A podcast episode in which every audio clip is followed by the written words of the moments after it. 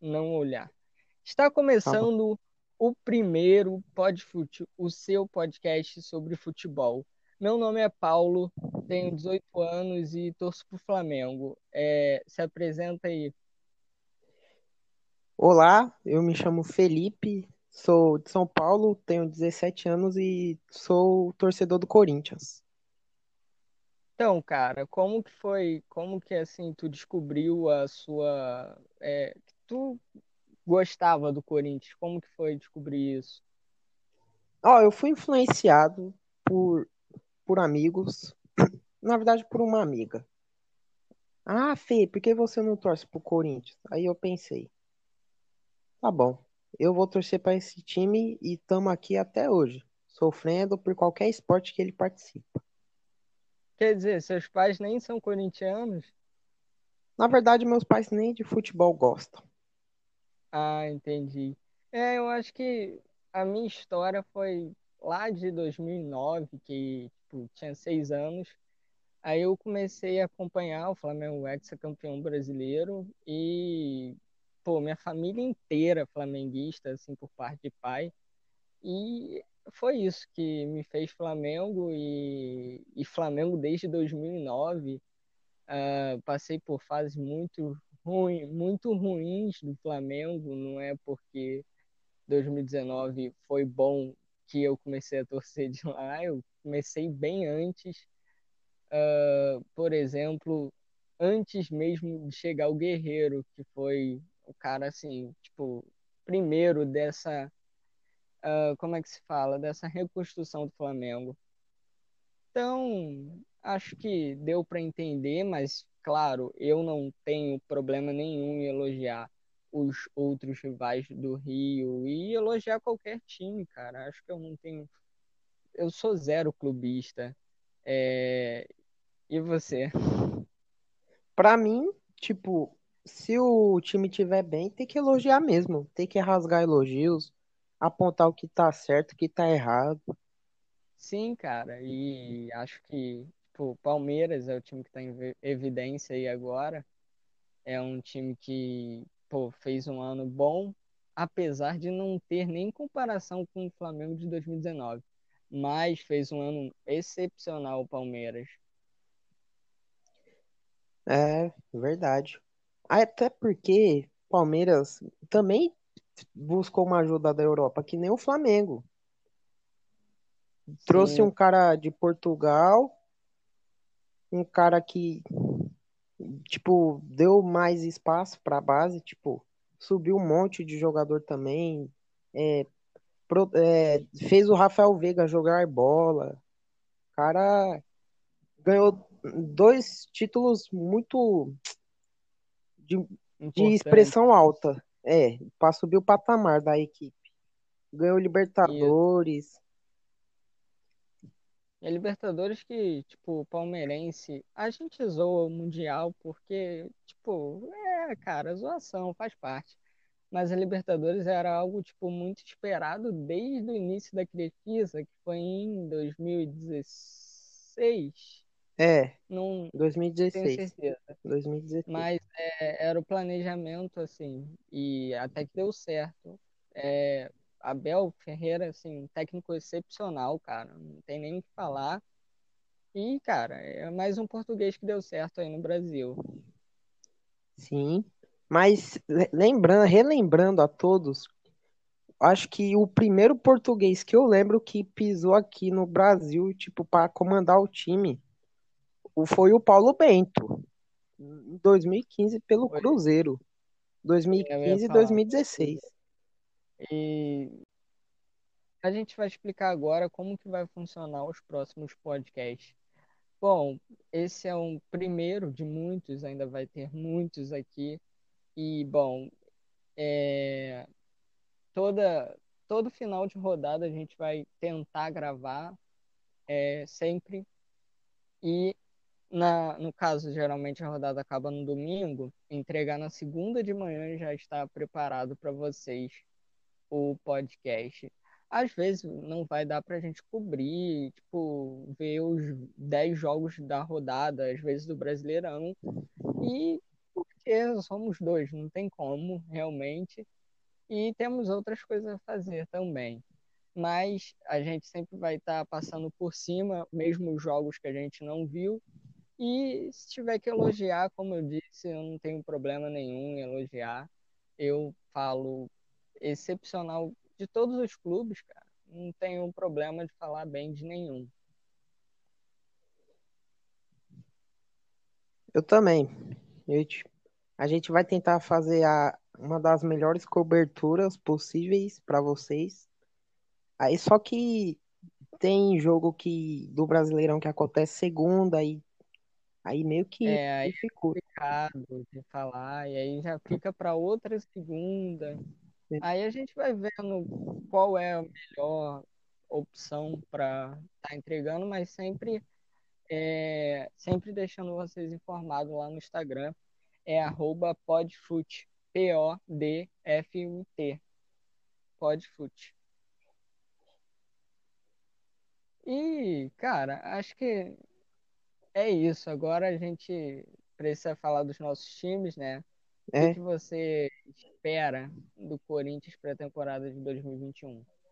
Eu espero um Corinthians é, sofrer sofrido, eu espero o Corinthians sofrido, sem, sem contratar muito e aproveitando o que tem no atual elenco. E tentando dar mais visibilidades para garotos, como esse Varanda, surgiu bem, fez gol em clássico. O Varanda que me lembrou uma coisa, deixa quieto, deixa, continua. E o Corinthians tá sofrendo, já, com, já começou meio que o ano sofrendo, teve mudanças, claro, na, meio que mudanças, entre aspas, na gestão, que o Duílio é quase o farinha do mesmo saco que o Andrés. É, exatamente. É, aí teve esse surto aí de Covid no elenco, jogando com vários moleques contra o Palmeiras e arrancando um empate incrível no, no finalzinho do primeiro tempo e início do segundo tempo. E o Mancini é, é improvisando os jogadores. E, e até que tá dando certo, porque Bruno Mendes, que é, late, que é zagueiro, jogou de lateral direito, jogou de lateral esquerdo e fez gol ontem. Aliás, um jogo sofrido na raça e destaque para a arrancada do Luan. Igualzinho a do Gareth Bale. Se você pegar o lance, é quase a mesma coisa. Mas, claro, o Luan tem que aproveitar, tipo, essa chance que ele tá recebendo. Que o cara foi... Pagaram nele vinte e três milhões. Tipo, ele tem que render. Vale a pena o que foi é, pago nele. E ele diz que é corintiano desde, desde a infância.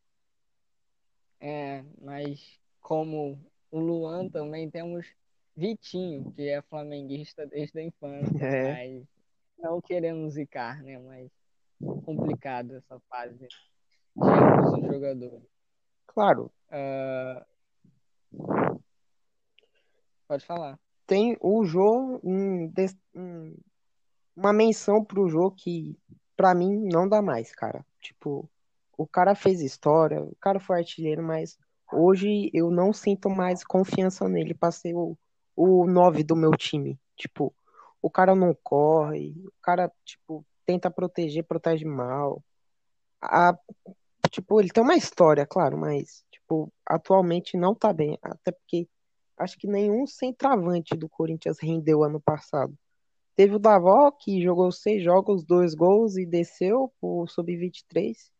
E hoje tá emprestado pro Guarani. Natal improvisado é um desastre. E o Jô pesado, por mais que ele fez o gol da vitória contra a Ponte Preta, pra mim não dá. Mas é isso. O jeito, de fato, é aproveitar a base. E, tipo, em off a gente conversa muito sobre aproveitar a base. E os clubes brasileiros, uh, raras exceções, como o Santos, que precisou, o Palmeiras, que aproveitou e realmente fez uma ótima gestão. Mas raras exceções que os clubes aproveitam a sua base. O Flamengo precisou e aproveitou e foi muito bem, todos os garotos. E, cara, é isso. Acho que os clubes brasileiros deveriam olhar com mais carinho para a base, porque querendo ou não, cara, de, assim que o cara sai da base, na sua grande maioria, ele vai emprestado, o cara nem tem oportunidade no clube de origem e já, pô, tipo, não sabe, não tem certeza se o cara merece ser emprestado. Às vezes pode agregar no próprio clube, que questão de pandemia, cara, certamente tem moleques na base que podem ajudar o clube. Sim, a base pra mim é, é o que ajuda o, os times brasileiros, porque os times brasileiros vivem uma crise in, incrível, tipo, o time devendo um bilhão, como o Cruzeiro, tipo, o Corinthians devendo várias coisas, Arena. A base é tudo, porque a base, tipo, é o lucro, tipo, você vê um menino surgindo, é, tipo, jogando bem, só pro profissional, tem um pequeno destaque, a multa dele já sobe lá pra cima. Aí os times da Europa já querem ficar de olho, porque, tipo, sabem que, tipo, eles acham que pode ser um novo Neymar, um novo Pelé, aí, tipo, cria uma expectativa nele. E isso, pra mim, é, é um jeito do, dos times saírem dessa crise financeira dos times brasileiros. Sim, cara, investir na base é... Além de pô, trazer é, é, a questão administrativa, que é muito boa, mas também, às vezes, cara, tu aproveita um jogador da base e, às vezes, o cara é melhor do que seu titular, tá ligado? Então, acho que os clubes brasileiros deveriam olhar realmente com muito carinho para a base. Acho que falta um pouco disso ainda. Mas... se tudo der certo, vão olhar, vão voltar a olhar com carinho para a base. Então, P C, tipo, eu já falei do meu Corinthians, você quer falar do Flamengo, como é que foi? Tipo, o começo do Carioca. É, então. então, eu não vi o jogo de ontem, confesso, mas eu vi o lance, o lance que o Michael, que o Michael me perde um... Cara, como é que o cara, como é que o cara não chuta uma bola? Pô, Michael, cara, o Michael é um exemplo de, de pessoa, tipo, a história dele é linda, é incrível. Mas como que me erra um gol daquele, cara? Tipo, só você chutar, cara, não, não, não vai dibrar, não dibra, faz o simples, amigo. Faz o simples. Fazer o simples, cara. Mich... Mas é, é isso, cara. O Flamengo perdeu ontem. Não sei, não sei como foi o jogo. Como eu disse, eu não pude ver. Vi os melhores momentos. Mas, em geral, eu não vi muito. Tipo, e, cara, mas a expectativa pro Flamengo dessa temporada dois mil e vinte e um é boa. Acho que dá pra ganhar, se tudo der certo, uma Copa do Brasil, agora um título inédito, pelo menos por esses últimos anos, que vem ganhando o Brasileiro, Libertadores, mas a Copa do Brasil ainda, a última foi lá em dois mil e treze, acho que dá para ganhar esse ano, também dá para ganhar o Brasileiro. Cara, o elenco do Flamengo é bom, o problema, o problema é como os jogadores reagem, que às vezes não tem raça, às vezes bem raro. E, cara, é isso. Mas acho que o Flamengo consegue pelo menos um título, além do Carioca. Tem a Supercopa já da, do Brasil, que vai estar tá vindo aí. E acho que o Flamengo ganha. Inclusive, a gente pode fazer um, um, um especial depois. Não, não tenho certeza quando que é o dia, mas dá pra gente fazer um pré-jogo, fazer uma seleção para ver qual... Palmeiras ou Flamengo, qual jogadores são melhores. Mas é, é isso. Tu, tu acha que o Corinthians fecha o ano com algum título?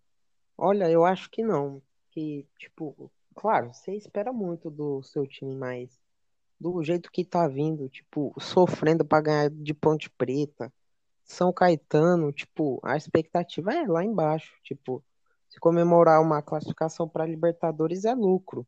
E agora vai disputar a Sul-Americana, em um formato novo.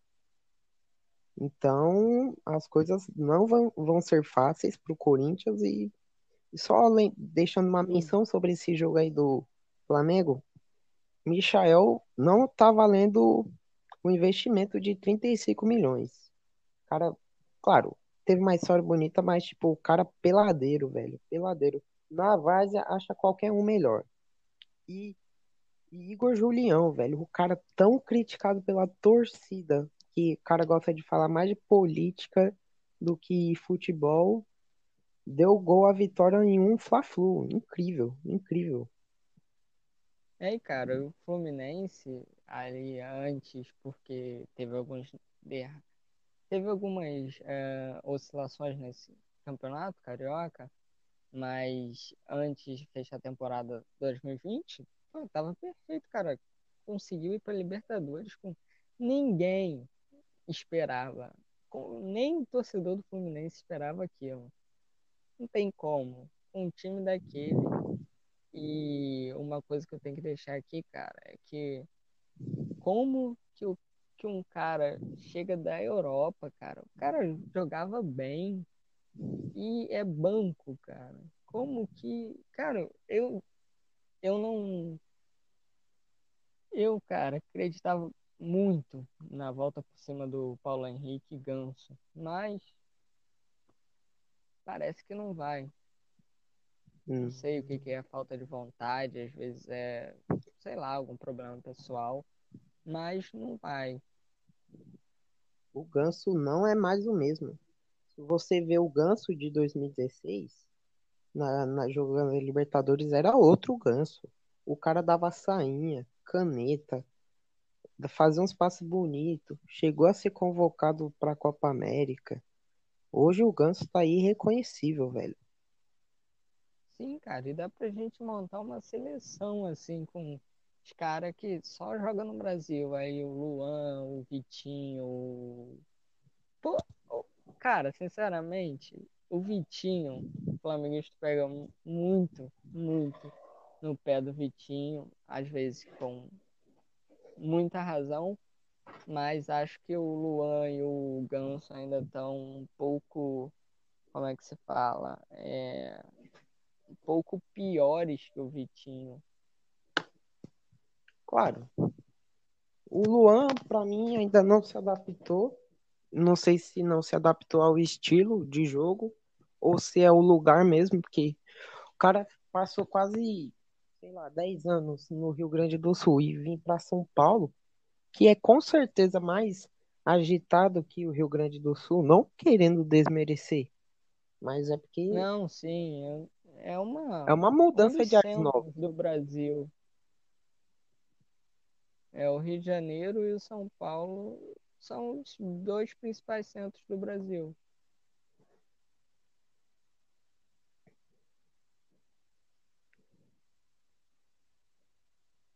É. Tá meio complicado. E mudar a vida. É, pode falar. Não, fala aí. Mudar assim é complicado, cara. É, mexe com a cabeça, mas não tenho certeza se isso influencia muito. Até porque o Luan já vinha mal no Grêmio. O Corinthians pagou vinte e três milhões pelo Luan ruim. Não é... Tipo, a expectativa é que vinha o Luan, o craque da América. Mas não foi. Veio o Luan ruim. O que a gente esperava dele, pela temporada que ele teve pelo Grêmio. E falando em Luan, o Corinthians de dois mil e vinte iludiu muito, porque na primeira partida do Luan ele fez dois gols na, pela Florida Cup. O Thiago Nunes no Paulistão, tipo, o cara foi campeão da Sul-Americana, tava bem no Atlético, chegou no Corinthians como ouro. Aí a primeira partida contra o Botafogo de São Paulo, quatro a um. Você esperava as melhores coisas pro Corinthians, tipo uma mudança de jogo, jogando para frente, mas não deu. E o fim foi aquele, aquela goleada contra o Palmeiras. Sim, cara, e tipo assim, muita gente botava fé no Corinthians de dois mil e vinte, principalmente depois do, da, da da partida da Florida Cup que o Luan fez gol. E, cara, eu botava o Corinthians assim, top cinco no começo. Tanto é que a gente fez, pegou e fez isso. Eu coloquei o Flamengo em primeiro, o Corinthians em segundo ali. Tipo, querendo ou não, no começo ninguém esperava do Inter o que o Inter fez. Ainda mais com o Abel, cara. Com o Abel Braga. Tipo, o Abel é um excelente técnico. Não foi realidade em bastantes clubes. Não teve trabalhos é, recentes positivos, como o do Flamengo, Vasco e Corinthians. Se eu não me engano, foram esses três depois do Flamengo. Foram esses dois depois do Flamengo. E, cara, fez um, um ótimo trabalho. O Cudê também ajudou bastante. E, cara, é... acho que é isso, cara. Não tem muito o que falar. Acho que surpresa. E de surpresa negativa, assim, teve o Bahia, que quase, quase, quase cai. Mas, tipo, elenco do Bahia é muito forte pra cair, cara. Não tinha como não. Os caras fizeram força, mas não caíram, não. Concordo. Tiraram o Rodriguinho, passei o dez, tipo, pagaram uma grana nele. Tinha o Gilberto, que já estava em boa fase. Renovaram com o Juninho. Tá, tá saindo baixo. Renovaram com o Juninho. Pagaram uma grana no Rodriguinho. Trouxeram o Clayson. O Clayson que também entra nessa lista do Vitinho, né? Nunca se firmou no Corinthians. Cara, e ele fez um campeonato bom pela Ponte Preta. Se eu não me engano, é Ponte Preta, não é? Sim. Sim, o William Potker também fez. É, cara, é complicado. Uh, e, tipo, acho que é isso, cara. Tipo, dá pra gente montar uma seleção de jogadores que a gente esperava muito, mas que acabaram não rendendo. Mas isso fica pra outro episódio. E foi bom o papo de hoje. Acho que a gente pode é, evoluir bastante ainda, porque, sabe, a gente tá no começo ainda, mas tenho certeza que daqui a pouco tudo se ajeita e a gente vai, vai conseguir entregar o melhor podcast para vocês. Então, é isso. Últimas considerações de Felipe. Ah, meus sinceros agradecimentos pelo convite do podcast e que, poss- e que possamos ser uma boa dupla, uma dupla bem entrosada no podcast, tentar bater de Isso. frente com a concorrência. Exato. E nessa área que não tem muita, é. tipo, de nome assim, pô, eu não consigo pensar em nenhuma que fala sobre futebol. Mas é isso, cara. É, foi muito bom estar aqui hoje conversando sobre futebol, debatendo. E eu espero que vocês gostem. E até o próximo episódio.